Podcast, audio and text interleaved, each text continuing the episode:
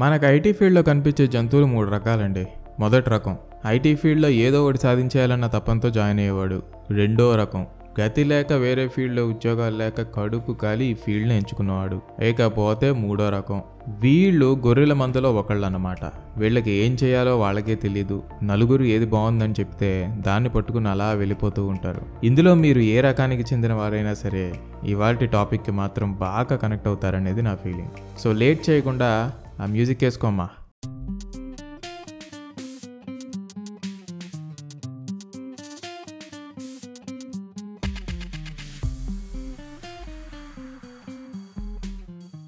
Weekend రానే వచ్చింది. So తీరిగ్గా మన ఫాలోవర్స్ అంతా పంపిన డిఎమ్స్ అండ్ ఈమెయిల్స్ని ఒక్కొక్కటిగా చదువుతుండగా నాకు చాలా ఇంపాక్ట్ఫుల్గా అనిపించిన కామెంట్ ఏంటంటే, బ్రో నేను ఐటీ ఫీల్డ్లో రావాలనుకున్న టైంలో నాకు కోడింగ్లో ఎంతో కాన్ఫిడెన్స్ ఉన్నప్పటికీ ఇంగ్లీష్లో నేను చాలా వీక్ అవడం వల్ల చాలా ఇంటర్వ్యూస్లో రిజెక్ట్ అవ్వడం జరిగింది. చాలా కాలం వదలకుండా అలాగే ప్రయత్నించాక ఆల్మోస్ట్ వన్ ఇయర్ తర్వాత నాకు ఒక చిన్న స్టార్టప్లో జాబ్ వచ్చింది. అండ్ ఇప్పుడు జాబ్ చేస్తూ త్రీ ఇయర్స్ అవుతుంది and my life is happy. కానీ నాకు ఇప్పటికీ నేను ఆ వన్ ఇయర్ ఫేస్ చేసిన రిజెక్షన్స్ గురించి తలుచుకుంటే నాకు ఇంకా భయం వేస్తుంది. అండ్ నాలా తెలుగు మీడియంలో చదువుకున్న ఎందరో నేను దాటి వచ్చిన అదే సిచ్యువేషన్లో ఈరోజు ఉండుంటారని నా నమ్మకం. సో వాళ్ళందరికీ ధైర్యం చెప్పేలా అండ్ ఇంగ్లీష్ ఒక ఇంపార్టెన్స్ తెలిపేలా ఒక పాడ్కాస్ట్ చేయి బ్రో అని అడిగాడు. నేను చదువుతున్న ఎన్నో కామెంట్స్లో దీనికే ఎందుకో అంత ఎక్కువగా కనెక్ట్ అయ్యానంటే, నేను పర్సనల్గా ఎంతోమంది ఇంటెలిజెంట్ పీపుల్ని కాలేజ్ లైఫ్ నుంచి ఇప్పటి నా వర్క్ లైఫ్ దాకా ఎంతో మందితో ట్రావెల్ అయ్యాను. వీళ్ళలో చాలామంది వితౌట్ అ డౌట్ కొంచెం కమ్యూనికేషన్ స్కిల్స్ అండ్ షోమెన్షిప్ వాళ్ళలో ఉండుంటే ఇప్పుడు వాళ్ళున్న పొజిషన్స్ని దాటి ఎక్కడో ఉండేవాళ్ళు అనేది నా స్ట్రాంగ్ ఫీలింగ్. సో అలా నేను కలిసిన వాళ్ళలో నాకు గుర్తున్న ఒక సందర్భాన్ని ఈరోజు మీతో షేర్ చేసుకుంటా. నేను నా ఫ్రెండ్ రెగ్యులర్గా ఎప్పుడు కలిసే మా ఆఫీస్ క్యాంటీన్లో కలిసాం. కానీ ఆ రోజు ఎప్పుడూ మాట్లాడుకునే సోది కాకుండా వాడు రెడీ చేసుకున్న ఒక ప్రాజెక్ట్ గురించి నాతో చెప్పడం స్టార్ట్ చేశాడు. నిజంగా దానికోసం వాడు చాలా కష్టపడ్డాడు అంటాం చాలా రొటీన్ డైలాగ్ అవుతుంది. ఇష్టపడి ఏదైనా చేయాలనిపిస్తే కష్టపడాలి, తప్పదు.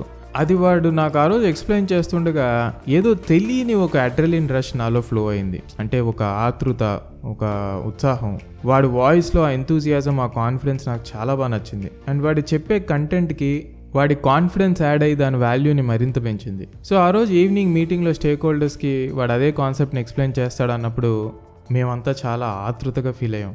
అసలు వాళ్ళు ఆ కాన్సెప్ట్ని ఎలా రిసీవ్ చేసుకుంటారు, ఇంత మంచి కాన్సెప్ట్ని వాళ్ళు అసలు ఎలాంటి అప్రిసియేషన్ ఇస్తారు, అసలు అవార్డ్స్ ఏమిస్తారు అని ఏవేవో ఊహించేసుకున్నాం. ఇకపోతే మీటింగ్ సమయం రానే వచ్చింది. నేను కూడా అందులో జాయిన్ అయ్యాను. తీరా చూస్తే వాడు నాకు క్యాంటీన్లో ఆ కాన్సెప్ట్ గురించి చెప్పిన దాంట్లో సగం ఎంతూజియాజం అనే కాన్ఫిడెన్స్ కూడా వాడు మీటింగ్లో స్టేక్ హోల్డర్స్కి ఇస్తున్నప్పుడు వాడి వాయిస్లో ఎక్కడా కనిపించలేదు.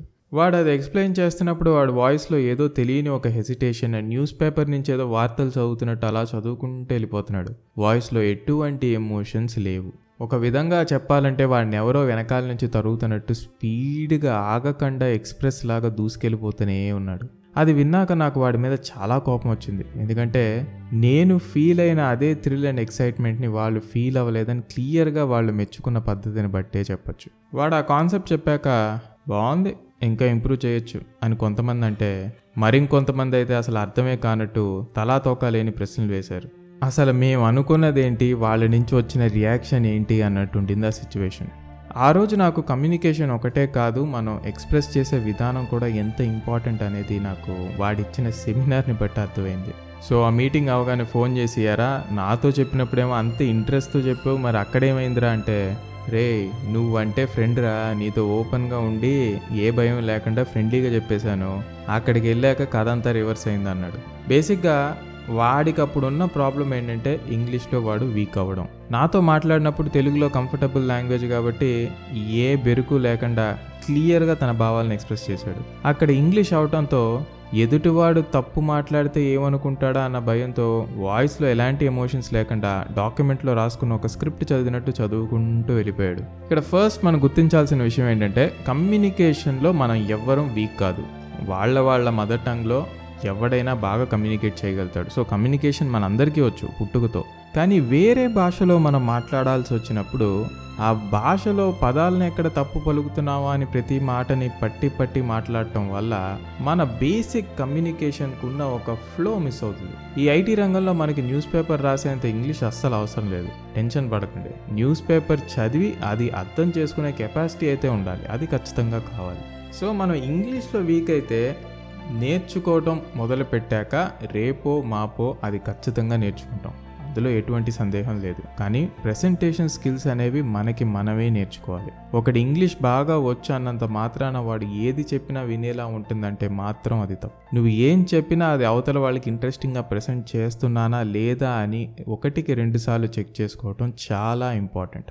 ఇష్టపడో కష్టపడో లేక గతి లేకో ఈ ఫీల్డ్లోకి వచ్చాం, కానీ వచ్చాం కాబట్టి హాఫ్ హార్టెడ్గా కాకుండా మన కంప్లీట్ అండ్ మ్యాక్సిమం ఎఫర్ట్స్ ఇవ్వడానికి ట్రై చేద్దాం. నువ్వు చెప్పేదాని మీద నీకే ఇంట్రెస్ట్ లేనట్టు చెప్తే అవతల వాడు వినాలని నువ్వు ఎలా ఎక్స్పెక్ట్ చేస్తావు? మనం పొద్దునే లెగిస్తే ల్యాప్టాప్లు స్మార్ట్ ఫోన్లు వాడి వాడి మన pattern of thoughts and expressions కూడా రోబోటిక్గా తయారైనాయి అంటంలో ఎటువంటి సందేహం లేదు. అందుకే ఇక నుంచైనా మనం ఆఫీస్లో లేక కాలేజ్లో ఇచ్చే ఒక చిన్న ప్రెజెంటేషన్ కావచ్చు, లేదా రోజు మీరు మీ బాస్కి చెప్పే స్టేటస్ కావచ్చు, మీ కంపెనీకి పనికొచ్చే అద్భుతమైన ఐడియా మీకు తట్టినప్పుడు కావచ్చు, దాన్ని ప్రెజెంట్ చేసే ముందు కొంచెం ప్రిపేర్ అవుదాం. ఈరోజు ఏం చెప్తున్నాం అనేది ఒక చిన్న హోంవర్క్. ఎలా స్టార్ట్ చేయాలి అండ్ ఎలా ఎండ్ చేయాలి, ఈ టూ పాయింట్స్ అయినా మనకి ఖచ్చితంగా క్లారిటీ ఉంటే మనం ఎటు తప్పిపోకుండా మనం చెప్పాలనుకున్నది క్లియర్గా అవతల వాళ్ళకి డెలివర్ చేయడం జరుగుతుంది. వాయిస్లో ఎమోషన్స్ని చూపించడానికి మ్యాక్సిమం ట్రై చేద్దాం. పేపర్ చదివినట్టు దయచేసి చదివి వినేవాళ్ళ టైంని ఇంకా వినిపించే మీ టైంని రెండింటినీ వేస్ట్ చేయకండి. రాని భాషని నేర్చుకోవడంలో తప్పే లేదు, అది అందరూ నేర్చుకుంటారు.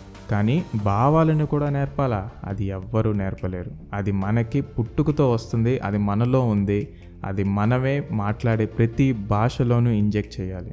ఇక్కడ మరో ముచ్చట చెప్పాలి, ఇంగ్లీష్లో ఫ్యాన్సీ పదాలు నాలుగు డిక్షనరీలోంచి నేర్చుకుని అవి మీటింగ్స్లోనూ మెయిల్స్లోనూ వాడుతూ పెద్ద అచీవ్మెంట్ పొందినట్టు అనుకుంటారు కొందరు. భాష ఉన్నదే కమ్యూనికేషన్ కోసం గురు.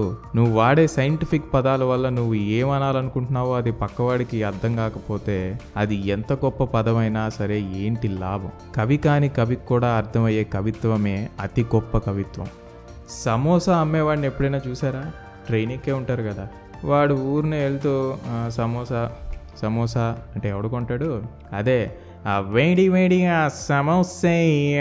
ఏంటి ఇది వినగానే నాకు మంచి ఫ్యూచర్ ఉందనుకుంటున్నారు కదా, అంటే విని విని అలవాటు అయిపోయిన విషయాలు ఇవన్నీ. ఆ వేడి వేడిగా ఆ స్ట్రెస్ చేస్తున్నట్టు చూసారా, అదే అక్కడ మ్యాజిక్. వాడు అమ్మడానికి నార్మల్గా అమ్మితే వర్కౌట్ అవుదని వాడు వాడు పెట్టుకున్న ఒక సైన్ లాంగ్వేజ్ అనుకోండి, లేదా అదే షోమెన్షిప్ అనుకోండి. సో సమోసాలు అమ్మేవాడికైనా సాఫ్ట్వేర్ ఇంజనీర్కైనా పైకి రావాలంటే కావాల్సిన two most important qualities communication and confidence.